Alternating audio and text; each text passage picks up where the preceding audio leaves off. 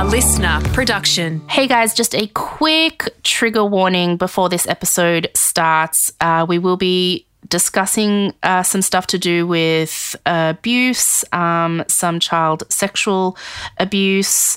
If that's going to be difficult for you, then uh, maybe think about giving this episode a miss. If it brings anything difficult up for you while you are listening, we'll put some resources in and phone numbers you can access in the show notes. Take it away, my dulcet toned Adonis. Wow, you've really sprinkled a bit of extra on that one, didn't you?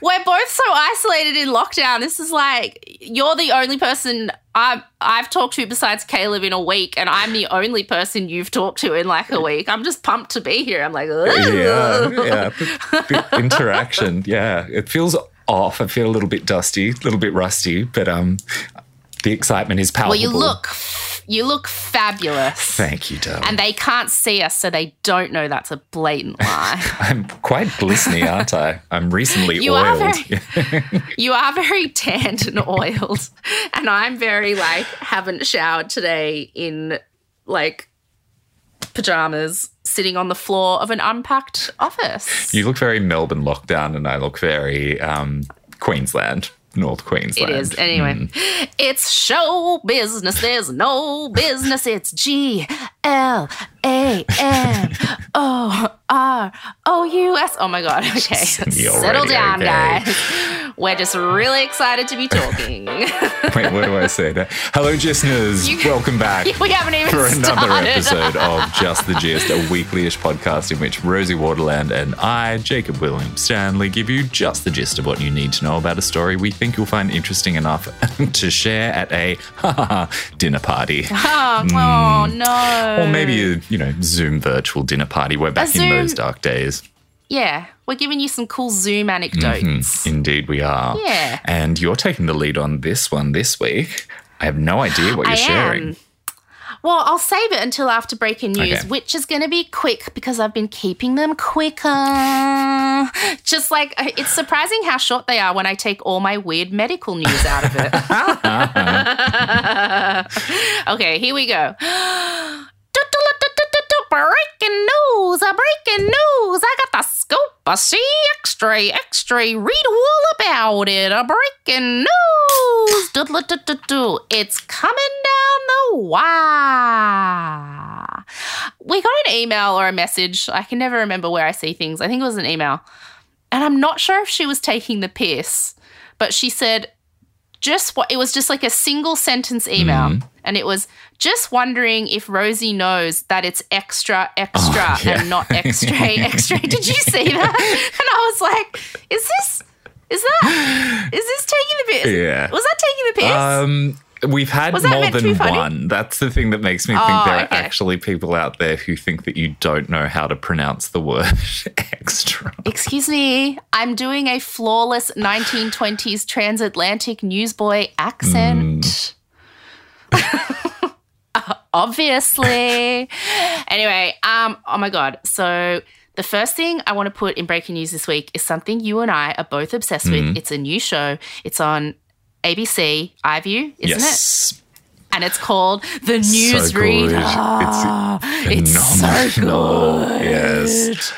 Oh, it's so good. It's um created and written by a TV writer I've worked with before, a guy called Michael Lucas, who was one of the main writers on a show you might know called Offspring. Mm.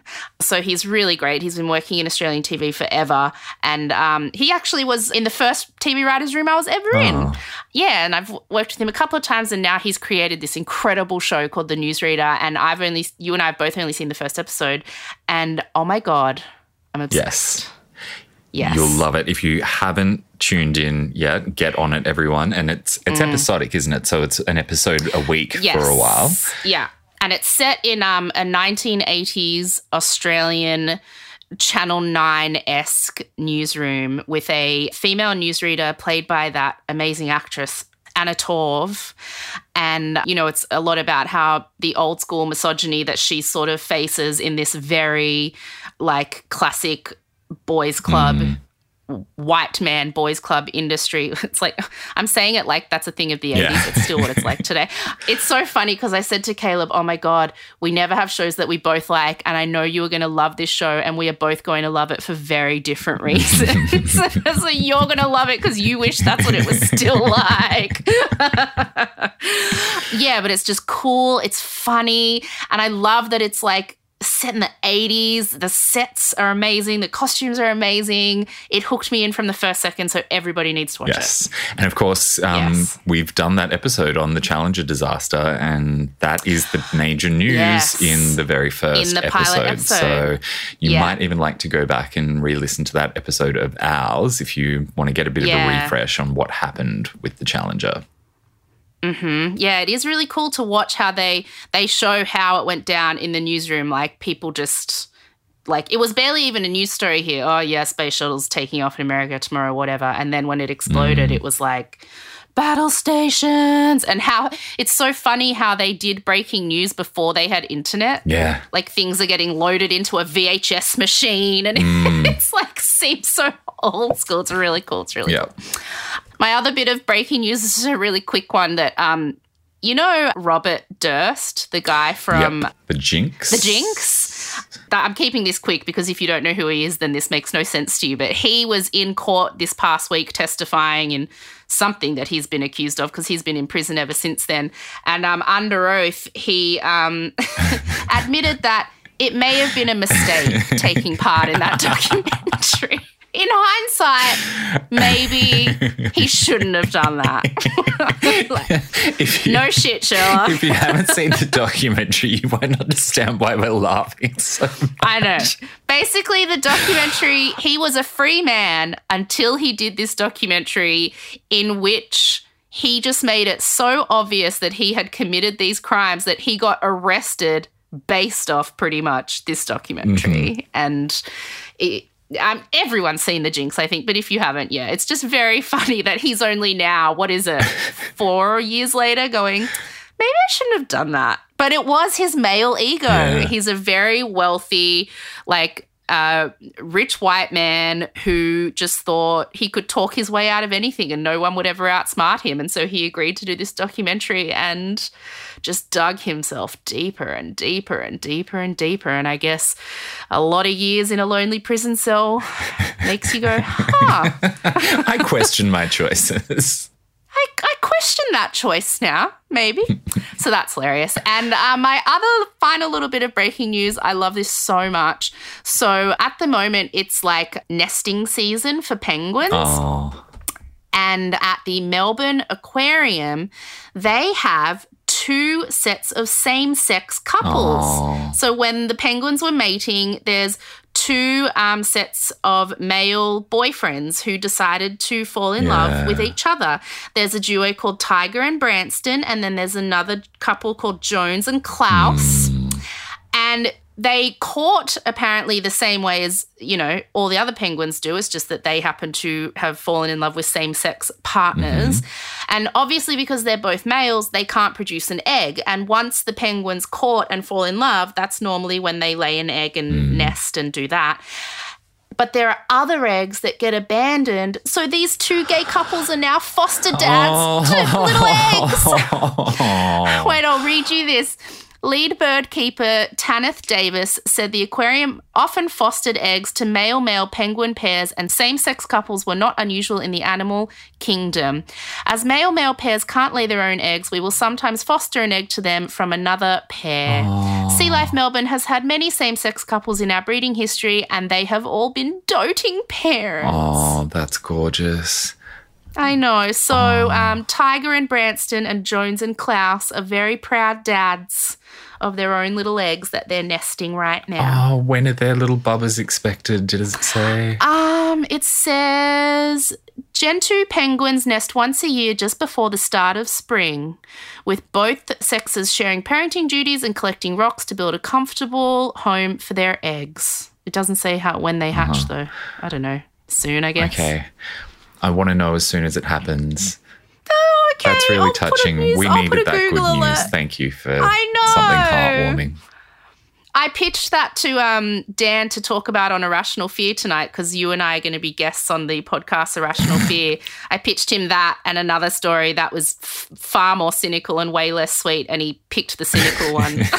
so I was like, okay, well, I'll do the penguins on our show. Oh, I'm so happy to know that. Oh, That's yeah. terrific.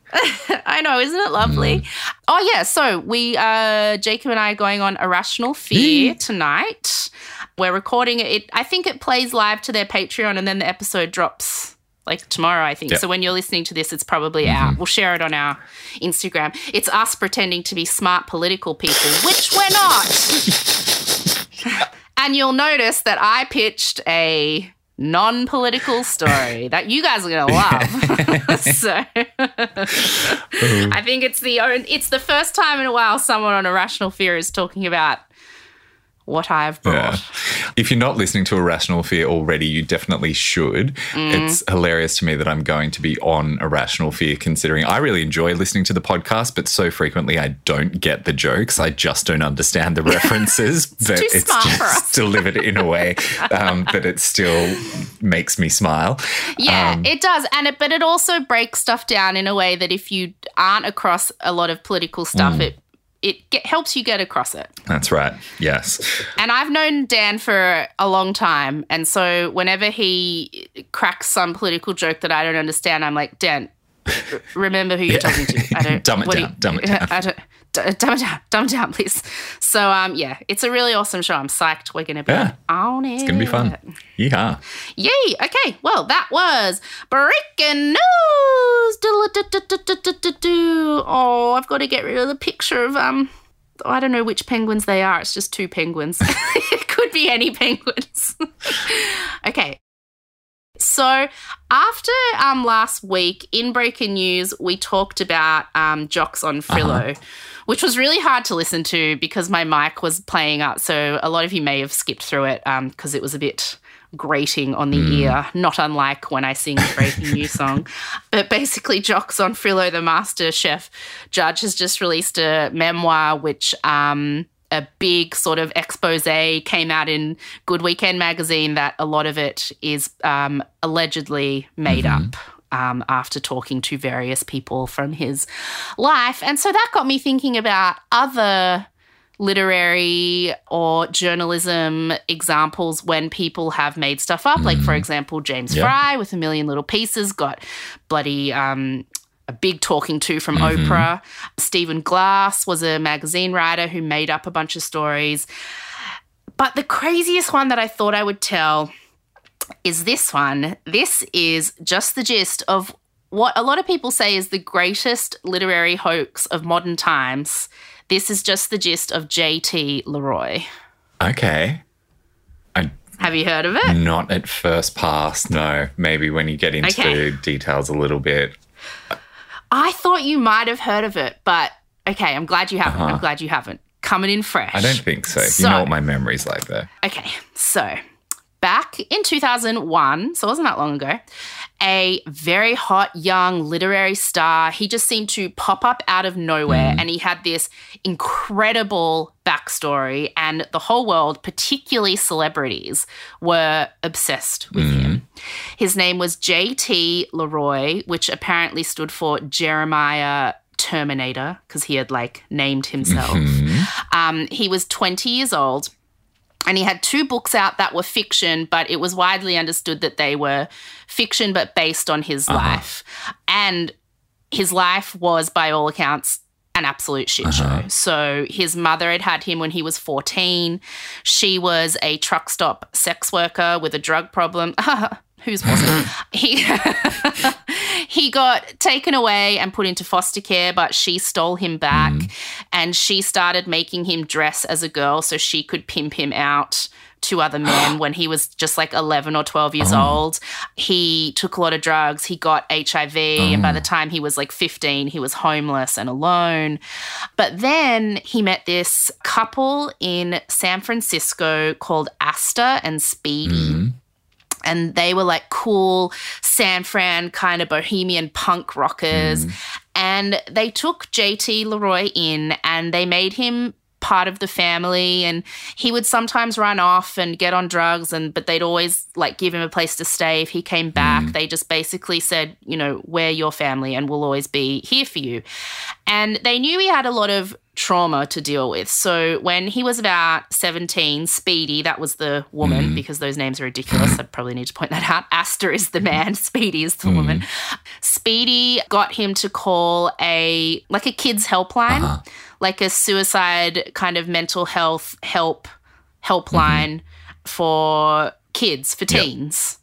So he calls this like kids helpline and he gets talking to this psychologist who was on shift at the time called Dr. Owens. Mm-hmm. And Dr. Owens listens to JT's story and is just blown away by it. And so he tells JT, look, here's like my number, call back every week and I'll start doing sessions with you over the phone if you want, which JT did. JT started calling him. And also Dr. Owens, like trying to confirm how old he was, said, like, are you sure you're 17? Because it doesn't sound like your voice is broken. And JT tells him that he never went through proper puberty because his testicles had been mutilated by an abusive John Oh. that his mother had made him Ah. um, sleep with. So, after a few of these, so he's had a horrific Yeah. life, and this doctor just feels he just wants to help Yeah. him. He wants to help this sweet kid. Mm. And so, after a few of these, like hours long sessions on the phone with JT, Dr. Owens encourages him to help deal with his trauma in between their phone sessions to start writing his story hmm. down. So JT does, and he sends Dr. Owen some pages, and the doctor is just gobsmacked by how good they are. And he says, I think maybe you're a writer. Hmm. And so JT, industrious little fellow, starts just cold calling some of his favorite authors. Hmm. And eventually he gets quite a famous writer called Bruce Benderson on the phone. And just to be nice, Bruce says, you know, I was a little uncomfortable. It was like this young uh, kid. At first, I thought it was a girl because it sounded like a girl. And my books deal with a lot of very intense stuff, a lot like what JT's life was like. So he said, I didn't feel comfortable talking to a kid on the phone about such inappropriate, intense themes. But then JT said, Oh, no, I get it because I lived just like that. And can I send you some of my stuff? And he was just like, Oh, like just to be nice, he was like, sure, here's my fax number. So JT Leroy sends him some of the stuff he's written, and Bruce Benderson is like, oh my God, this is incredible. Like, if this is written by a 17 year old kid, this is out of this world amazing. Um, and he's like, not only can he write, but his life story is just. It makes people want to help him. They hmm. feel for this kid hmm. who's been through all this trauma. So Bruce Benderson gets him a literary agent. And at this point, none of them have met him in person, but they're all incredibly invested, not just in his success, but just in helping him live a happy, healthy life. Um, they all talk to him on the phone for hours, like Bruce Benderson, Dr. Owens, his new agent. Um, Bruce Benderson puts him in touch with other authors that he looks up to. So JT starts talking to them on the phone for a really long time.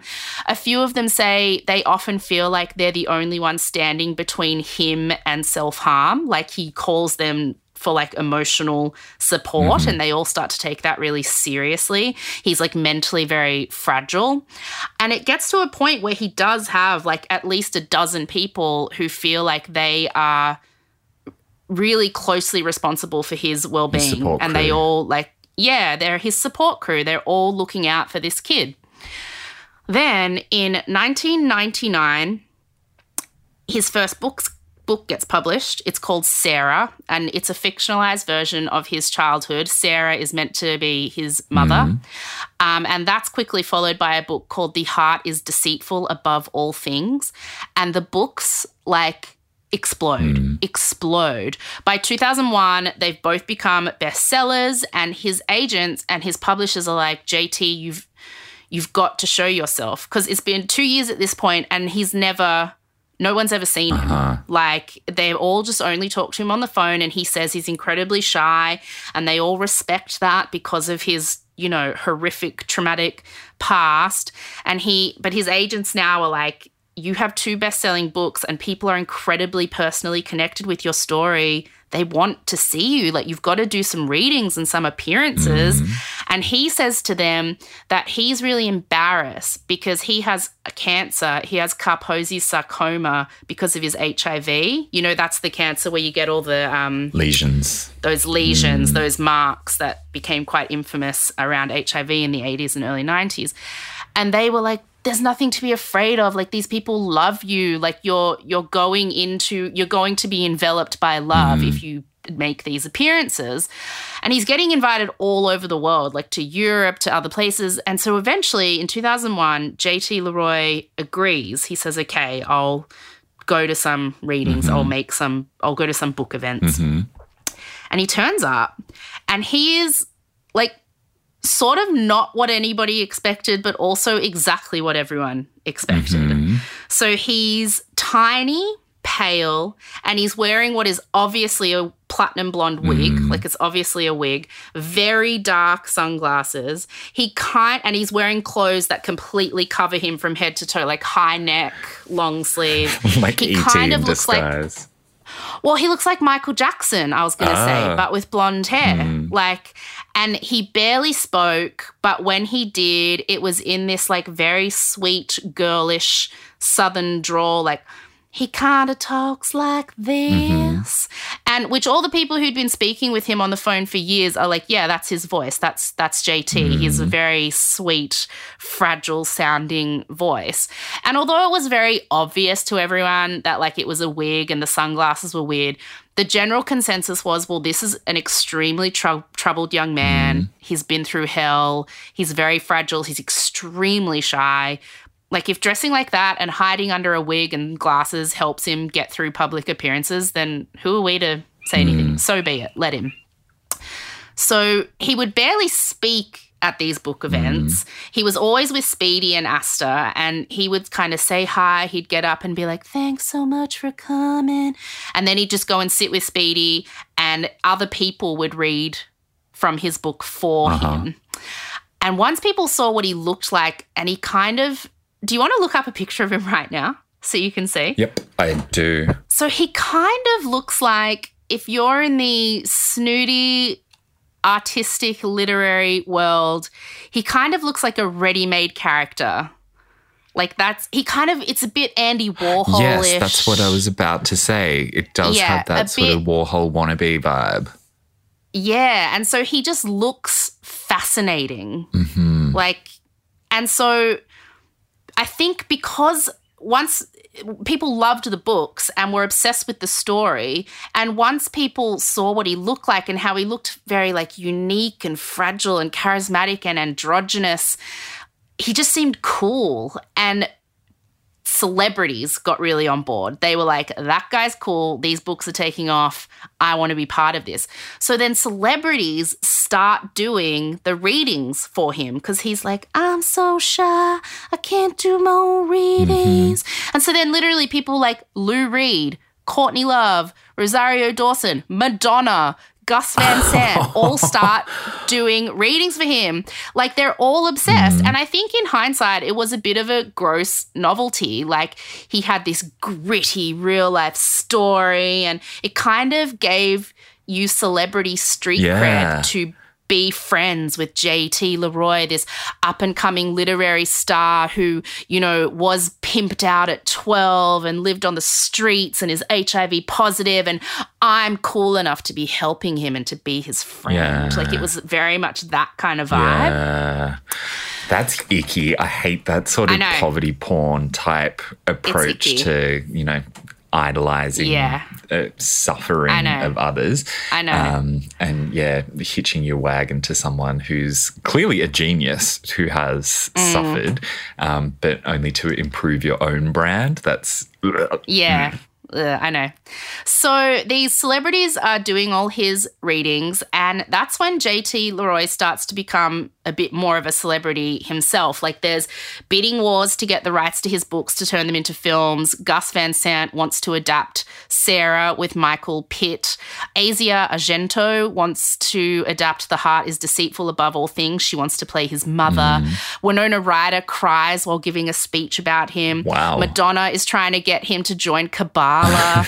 um, and as his celebrity grows, his shyness seems to dissipate. Mm-hmm. Like he starts getting pictured at all the Hollywood parties and like um, he's doing fashion shoots for magazines. He's hanging out with the glitterati mm. because at this point in the early 2000s, this was before um, the concept of like being gender neutral or being gender non-conforming was kind of woke. It was very like, ooh, mm. what's going on? Mm. Is JT Leroy like a butch girl or like a feminine man. Mm. I don't know, but I like it. It's alternative. So like mm. it was a little bit David Bowie. So he was getting like lots of magazines wanted to shoot his picture and all that kind of stuff. He even like is just writing for magazines whenever he feels like it. He's so like hot and up and coming. Like he'll just call a magazine and go, I want to interview Billy Corgan from Smashing Pumpkins. And they'll be like, sure, we'll set it up. Let's mm-hmm. do it. Like he's just, he can basically ask for whatever jobs yep. he mm-hmm. wants. That's his name, right? Billy Corgan. Yes. Yeah. Did I get that right? Woohoo. Mm-hmm. He's pictured making out with Michael Pitt while in negotiations to make the Sarah oh. film with Gus Van Sant. Mm. And he has a full on affair with Asia Argento when that film is being made. And it's during these few years between 2001 and 2005 that um, Bruce Benderson, that author that he originally cold called mm. and asked him to read his writing, he said that like JT Leroy just stopped talking to him, just dropped off the radar, mm. disappeared. Like he'd made, and he he was like, look, I could tell that he'd clearly made cooler friends than this daggy old author. Mm. And he goes, I didn't resent it. I kind of just felt like a proud dad watching my son go on to bigger and better things. Mm. And I was glad to have helped him. Um, but I was surprised at how one second he was so shy, he could barely leave the house. And the next second, you know, I was seeing pictures of him on the dance floor with Madonna uh-huh. and you yeah, know what yeah, I mean? Yeah. He was like, it just felt a bit out of context from what I had known. And then some of his publishers were like, I remember a few years ago when he said he had cancer because of his HIV, mm. and and but now it's like, does he still have that, or should that we be worried? What's going on there? Like, so there were some signs along the way that things might have been a bit off, but the main thing everyone kind of kept saying was, you know, he's JT, he's troubled, he's lived through trauma, he's different. We just need to be delicate with mm. him, we need to be understanding. But there were some people who, ever since JT Leroy burst onto the scene around 1999, were suspicious as F. And then when he popped up, looking like a dress up party version of like a cross between Michael Jackson and Andy Warhol, people got even more suspicious. They were like, what? And it's hard to explain to people how much the internet changed and improved between 1999 and 2005. Mm. But it got a lot better. Mm-hmm. And so in 2005, at the height of JT Leroy's fame, people started looking into his story and they now had the internet to help mm-hmm. them do that. And this is where the whole thing unraveled spectacularly mm-hmm. quickly. so, not only was JT Leroy's life story not real, JT Leroy wasn't even mm. real. JT Leroy had been created by Speedy, the kind woman who took him in oh. and was always ah. quite overbearingly by his side. She had started calling suicide hotlines as JT years earlier. Oh. And then the whole thing kind of snowballed until a character she made up was getting sent Kabbalah bracelets by Madonna. and I'm going to tell you how that happened. oh, this is great. Keep going. I'm going to tell you how it happened. So, Speedy's real name is Laura Albert. Her boyfriend, Astor, his real name is Geoffrey Knoop. Uh-huh. And back in the late 90s, they were living in San Francisco. Apparently, they have a baby, but concerningly, and nothing I've really watched or read, you ever hear anything mentioned other than they had a baby. Uh-huh. So who knows where that mm. thing is. At this time, Laura Albert is calling all these kids hotlines and pretending to be distressed young teens, talking to doctors for hours in different characters. It was kind of like her way of like getting catfish sympathy before there was Facebook and you could post a status like of like an IV in your arm hmm. saying worst day ever can't really talk about mm, it mm. and then everyone's like oh my god like she was calling hot like hotlines to do that Yeah. Yuck. Gross. That's disgusting. Wasting precious resources. Foul. I know imagine the kids who needed to get through and couldn't Yeah. because she was tying up the phone mm. Gross. So, you can't really confirm why anybody does the mentally weird shit that they do, but apparently, for a little bit of backstory, Laura had herself actually had a very messed up childhood filled with a lot of abuse. She ended up leaving home very young and living on the streets for a while. So she's not had an easy time of it hmm. herself. She had always been extremely overweight, and that was something that had made her feel completely worthless. And so she kind of invented catfishing before there was even an internet to catfish on. She used to do this thing where she was in she was obsessed with the punk scene in the 80s. But she felt like she was too fat to do anything, too fat to go out. People would just think she was a piece of shit. She she felt herself like a piece of shit. Mm. So she would like get in touch with all these punk groups like on the phone and and organize like to hang out with them and whatever. I don't know how people talk to each other before the internet, but whatever they did in the 80s. And then she would get her sister, who was thin and pretty, dress her sister up as a punk and tell her sister exactly where to go, exactly who to meet, exactly what to do, and then come home and give her a play by play of how the night went. Oh, So she was doing like real life catfishing. wow. Yeah. Uh, I mean, there's that medieval sort of story about this happening with someone like making Yeah, someone act very- almost like their puppet as themselves because they felt too ugly to be seen. Well, what is it? Uh, Syria, the guy with the big Yeah, yeah, nose. yeah. Cicer- Syria. And then it was made into Roxanne with Steve Martin. yeah, I just know the Roxanne version. most of the gistness will. Cicero de something. Yeah. Oh, there are people screaming at us that we don't know it. But um, yeah, so that's kind of what she Uh-huh. was doing. Um, and so pretending to be other people and living out lives that she felt she was not worthy of to live herself. It's something that she'd been doing since she was Uh-huh. young. She eventually gets gastric bypass surgery and loses like a lot of Mm-hmm. weight and totally changes up her look. Do you want to Google her now and see what she looks like? Okay, I wondered if it was that person in all the photos with Yeah. the wigs, especially the red wig that Cher has definitely worn. So she's like super Very thin, gaunt. Yeah. very gaunt looking, and she's got this really severe straight red hair with a really blunt mm. fringe. She's like really created a look. Yep. No kidding. She kind of looks like an Asian rocker. Quite. Yeah. Mm-hmm. So she kind of creates that look for herself, loses all this weight.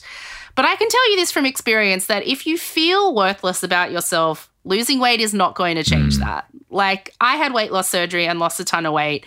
And what you realize is, unless you work on what is making you feel such a low sense of worth to begin with, you're going to feel the same no matter what weight you are.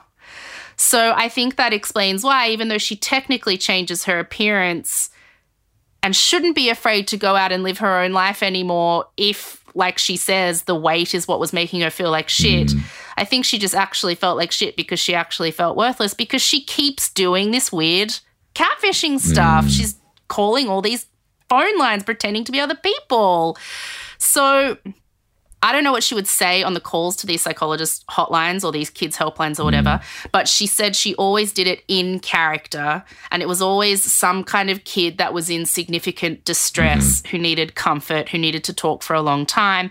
And this particular character, JT Leroy, just kind of took off mm-hmm. when she was talking to Dr. Owens. She said she didn't even realize she was going to say the name Jeremiah Terminator Leroy. it just fell out of her mouth when she was on the phone. Mm. Like it just came out of her.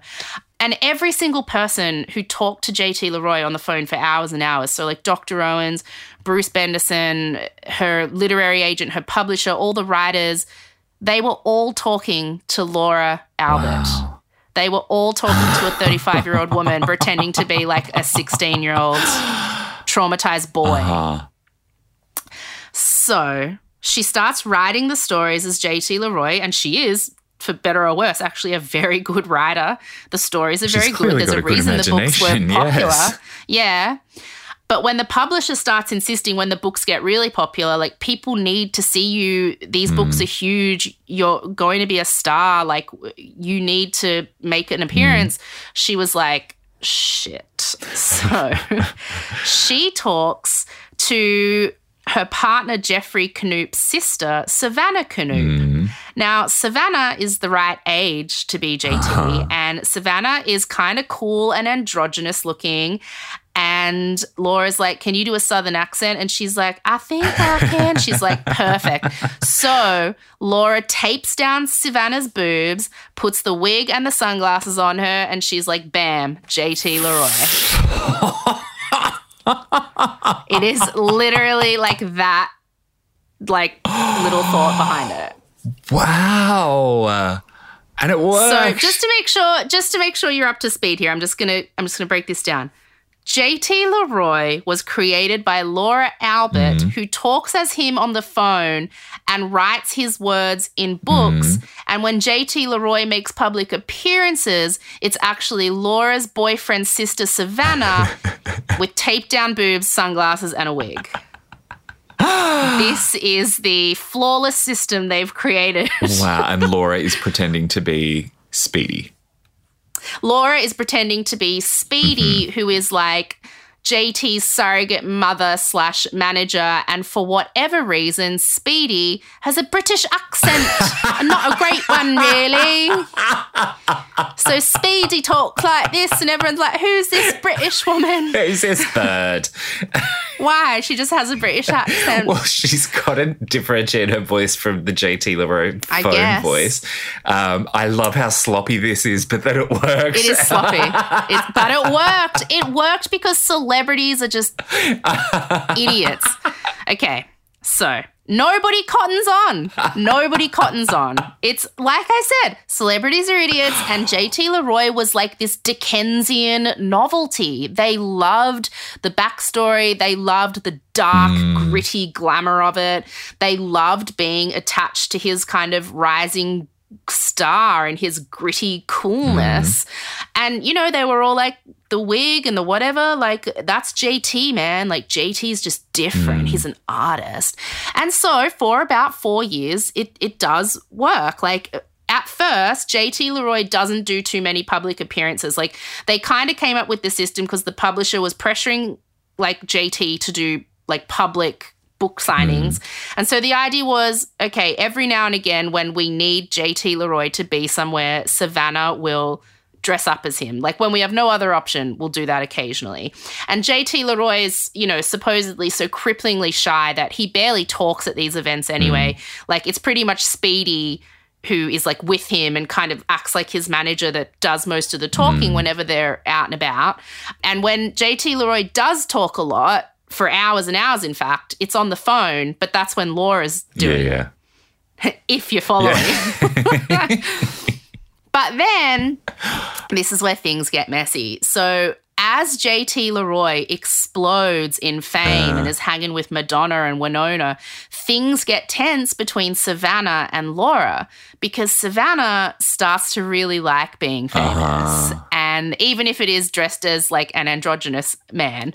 So Savannah, as JT Leroy, starts going out more and more and starts going to all these parties and starts hanging out with celebrities and kind of defying Laura to mm. like only make a few appearances. Savannah's like, I'm JT Leroy and I'll go to Madonna's party if I want Yeah. to. So Laura has essentially lost control of the monster Yeah, she has yeah. created.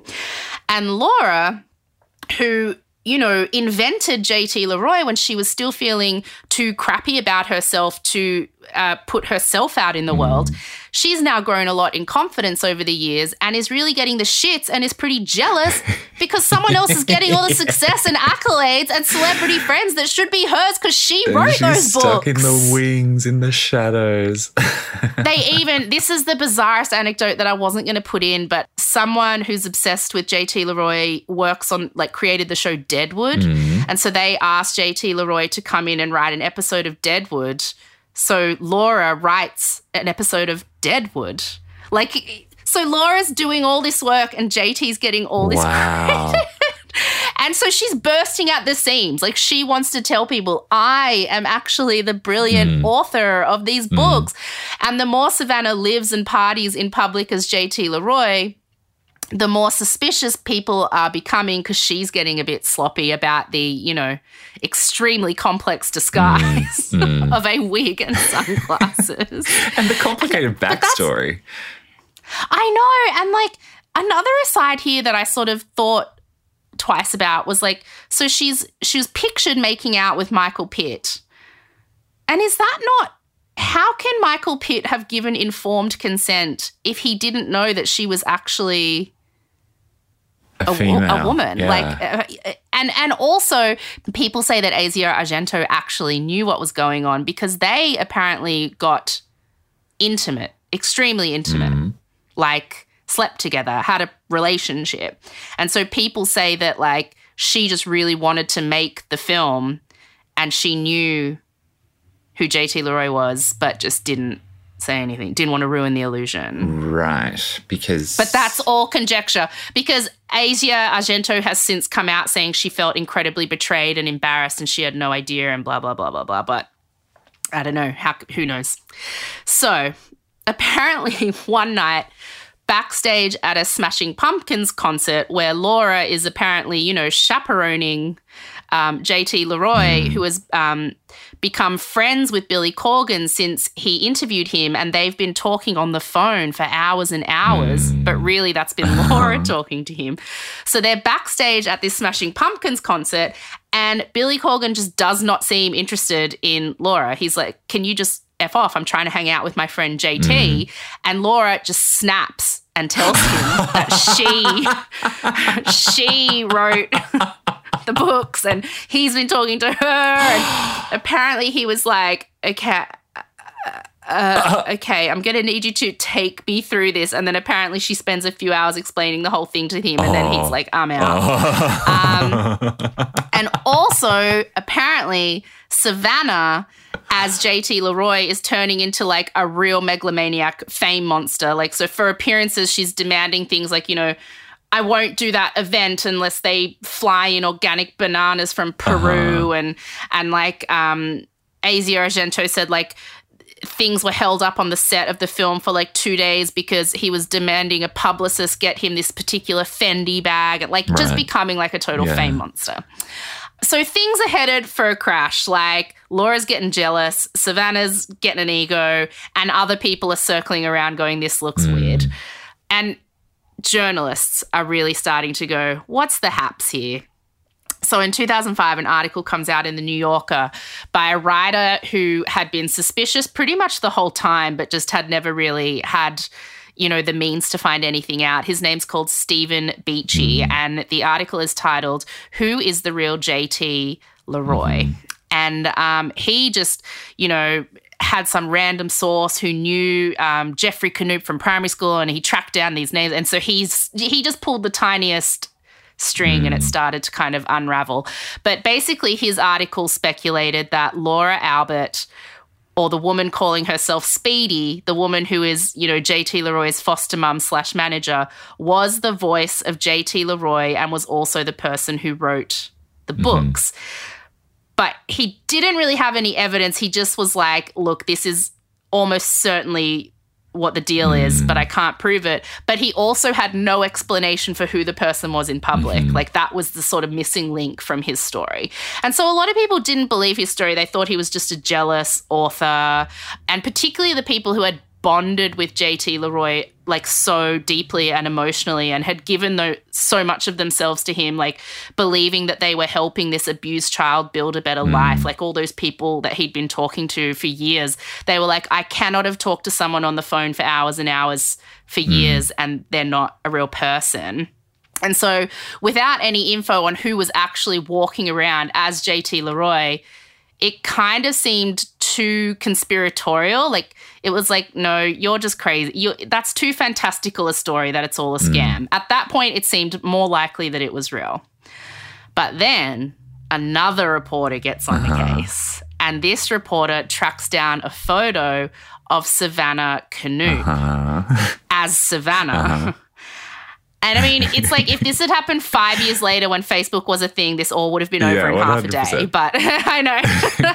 but um, this photo of Savannah Knoop makes it extremely obvious that she is JT Leroy. Like from the bottom half of her face down, like where she's not wearing sunglasses, mm. it's just it's it's Savannah is JT.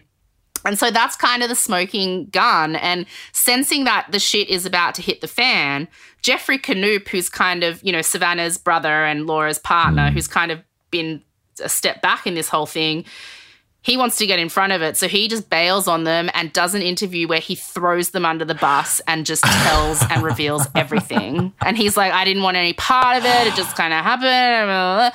And so it is a huge scandal, not just in the literary world, but just in the celebrity world. Like all the celebrities who had fawned over JT Leroy go silent. Like most of them never comment publicly just out of embarrassment.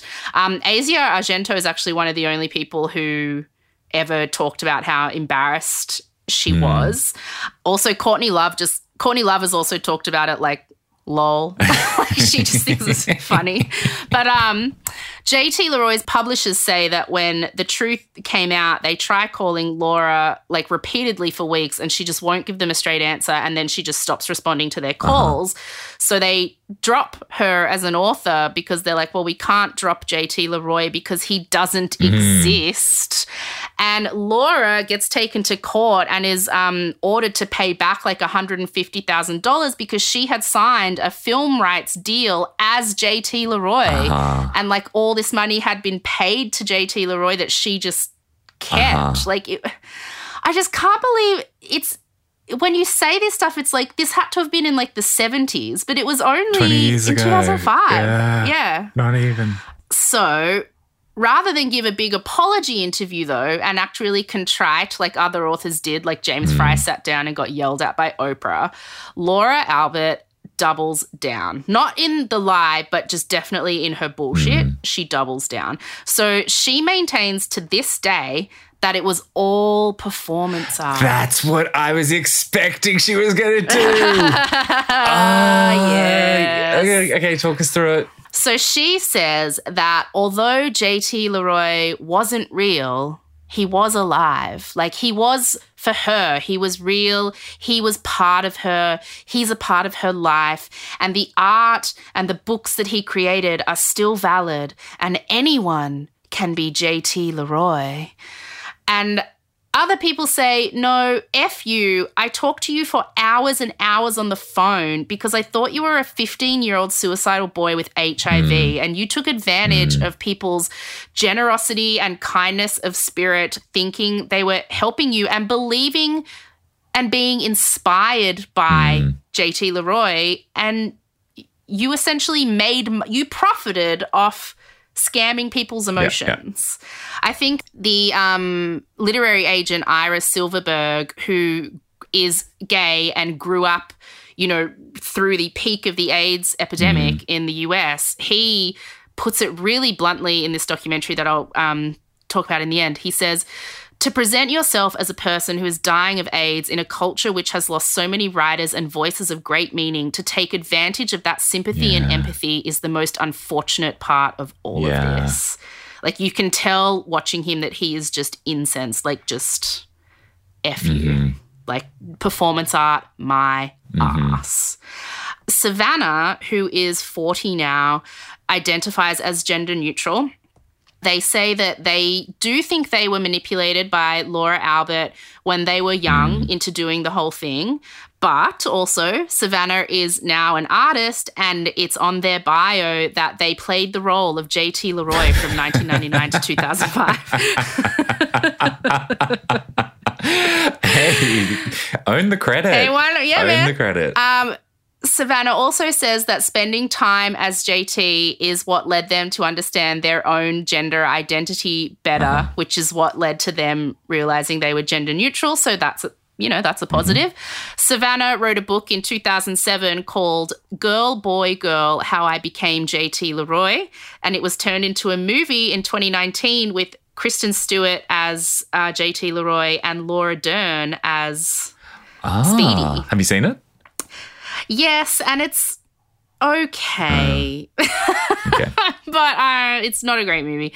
The most nutso doco, though, is called Author, the JT Leroy story, which was made pretty much in cooperation with Laura Albert just a couple years ago. I think it came out in like 2020. And she gives her extremely one sided version of the whole series of events and completely doubles down on how it was all just a brilliant piece of performance art. And what's juicy in the doco is she reco- all those phone calls with celebrities, with doctors, with authors. She recorded every single one, and they play them in the ah. documentary.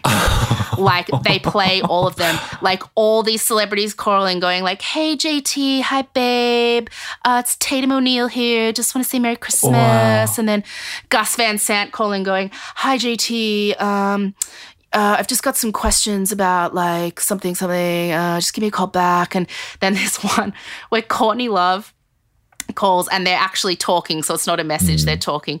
And Courtney Love's like going on about how they need to like write his story and do something with it. And then Courtney goes, "Oh, babe, babe, babe, listen, I've got a, I've I've got like a really quick line of coke to do here, but I don't want to put you on hold. Do you mind if I just do it?" And you just hear like this. um, so they they put all of that in this doco, and Laura Albert's just like bomb dropped, like mother effers.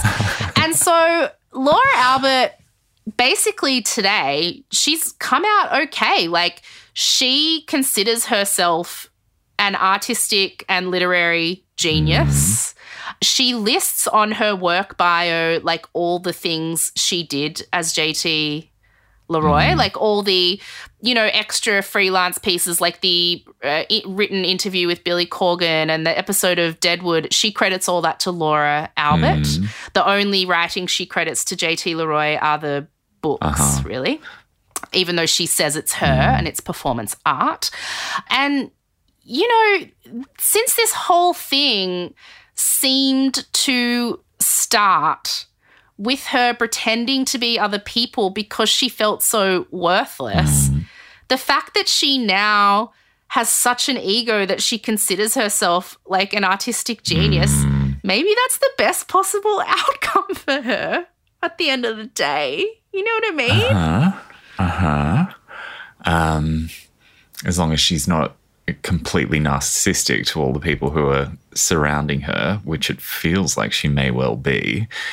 I think, oh, when you watch this documentary, she Uh-huh. is. She's gone from one end of the pendulum to the other, my friend. It has swung. Yeah. So she may not, she might be feeling great about herself. I'm more concerned for the people who are around her because she seems like a real manipulative piece of work. Yeah, well, I think she was. And uh, that was just the gist of what they call the greatest literary hoax of recent times Wow. JT Leroy. That is so good. And I can't believe that that completely passed me by. I thought at some point something I would thought- trigger me and I'd be like, oh, yeah, this. We learnt about it at uni. Like, this is the perfect time that. I know. And I'm surprised that we, because back in 2005 ish, is when we were at drama school Yeah. and we were like always reading TMZ and obsessed with celebrity culture. Like, how could we not have noticed? I don't know. Yeah. This one just passed We did. I passed me by too. Yeah.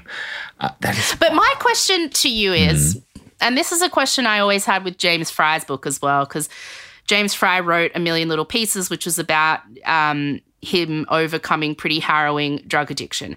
And that book meant so much to so many people. And when it came out that he had made most of it up, or at least embellished a lot of it, Oprah told him off and it became this big thing. And people kind of fell into two camps. One camp was like, it is meaningless now because he made it up hmm. and he r- ripped us off and whatever.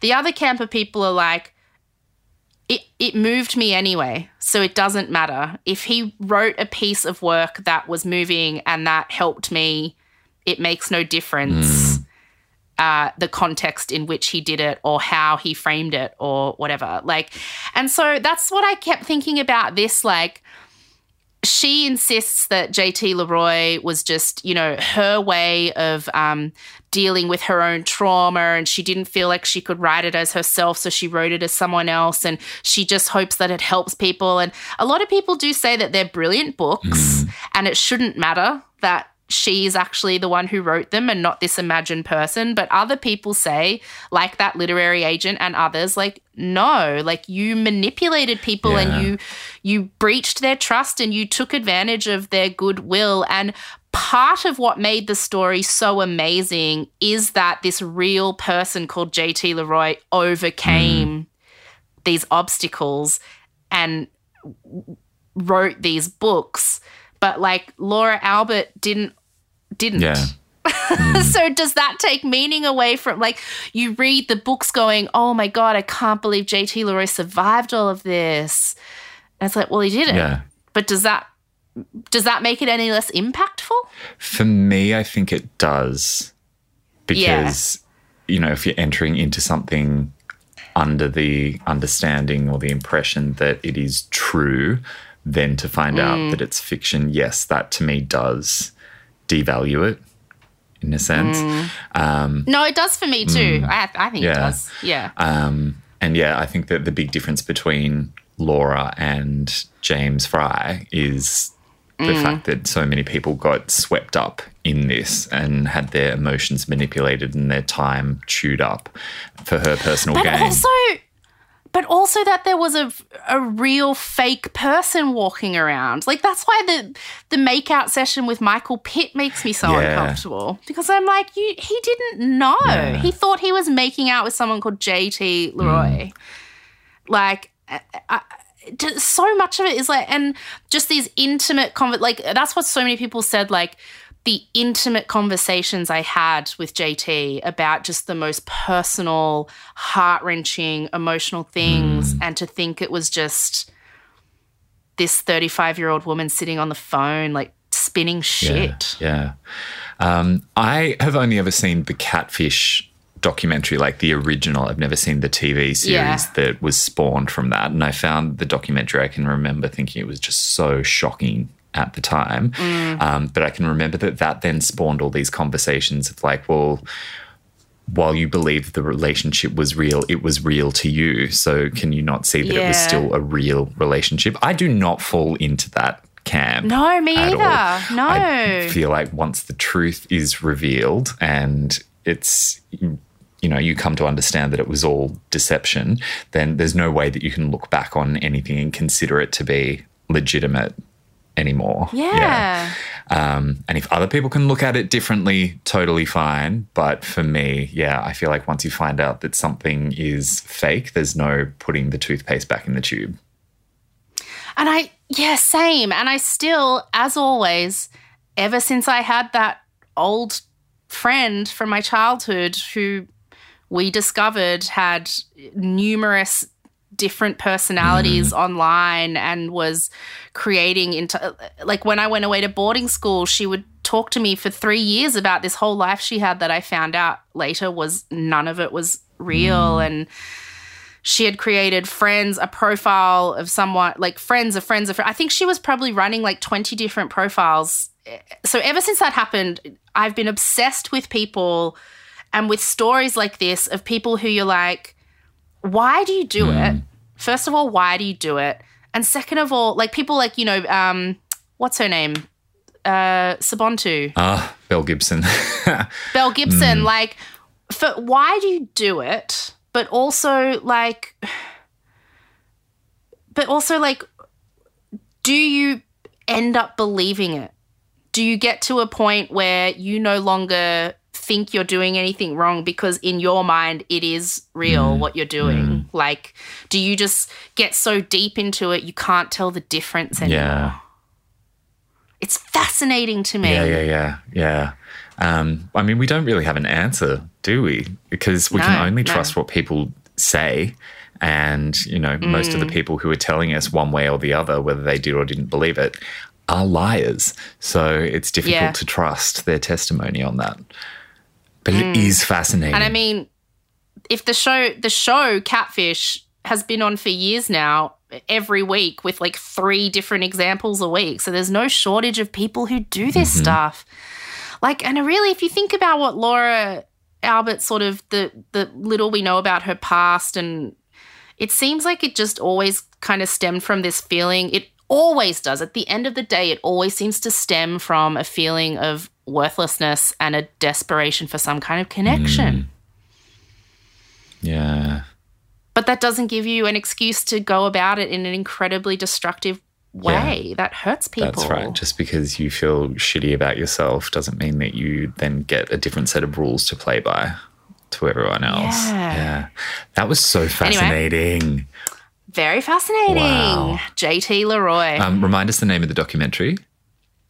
Oh, okay. So we give you just the gist, but if you want more, the um, documentary that Laura Albert worked closely with, which is the one where she just doubles down on her bullshit and plays you a lot of what I'm sure those celebrities assumed were confidential conversations, is called Author. The JT Leroy story. There's also a more balanced documentary I watched um, called The Cult of JT Leroy. Then there's um, a great Vanity Fair article about all of this called uh, The Boy Who Cried Author.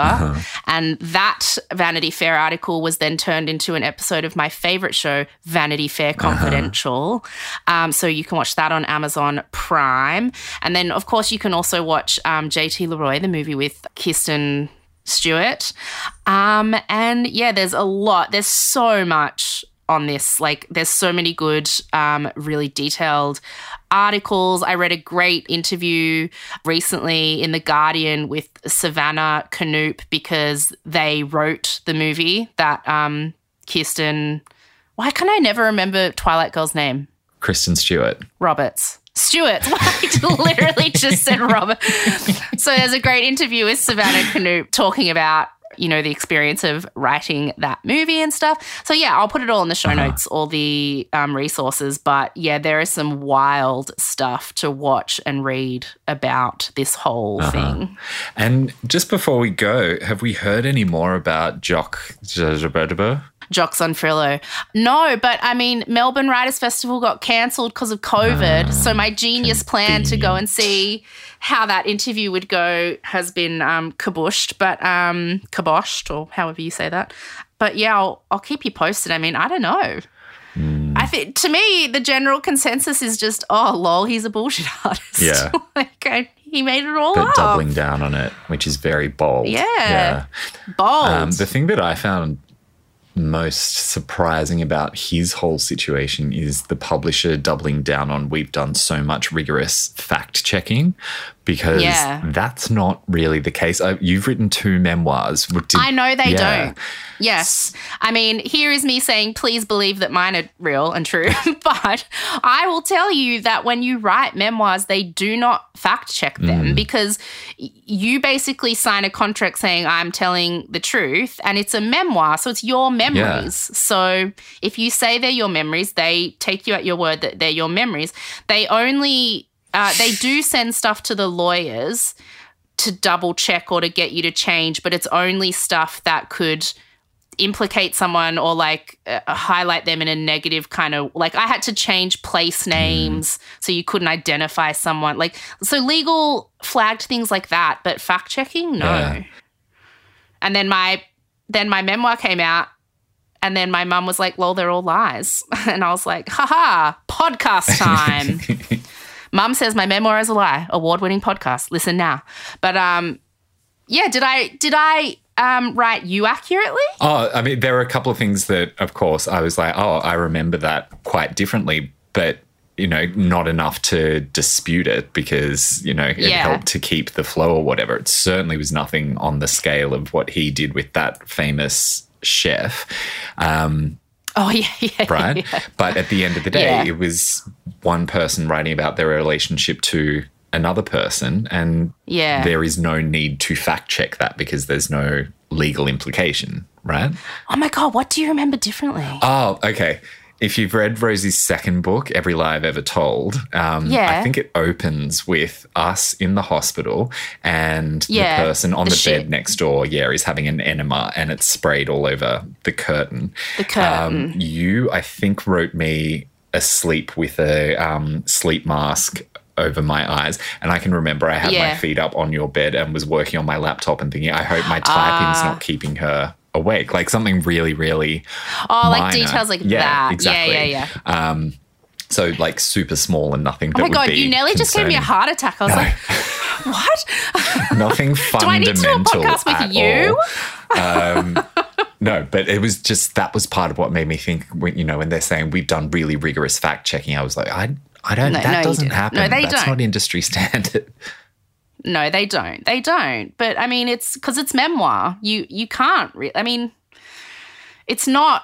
uh, If an investigative journalist, investigative, well, ne- investigative journalist. I love that Americans say investigative. That's easy. investigative. Yeah, we should adopt that. Yeah, that. I know it is, but if an investigative journalist wrote a biography of me, that biography would be fact Mm. checked because they have written something like where they are asserting that that is my story Mm. based on their research. So their research can be fact checked. But when you write a memoir, it's just these are my memories. and they can be fabricated or they can be And I promise mine were real. Yeah, yours were for sure. I promise mine were true. Yep. But um, the ones that I was there yeah. for can the- vouch for. Um, but yeah, then you get the Mm. polar opposite where you've got someone coming up with an entirely fictional character and then roping someone in to play that character in real I life know. and to live who as now, that character. who now proudly puts it on their resume. yeah. Played JT Leroy, 1999 to 2000. Well, it's a very special man. set of skills to be able to do Yeah. that successfully. So, yeah, I would say own it. Made out with Michael Pitt, who is a hottie. No kidding. Um, alrighty. Well, that was that. We'll see you next Wrap week. it up. Bye. Bye.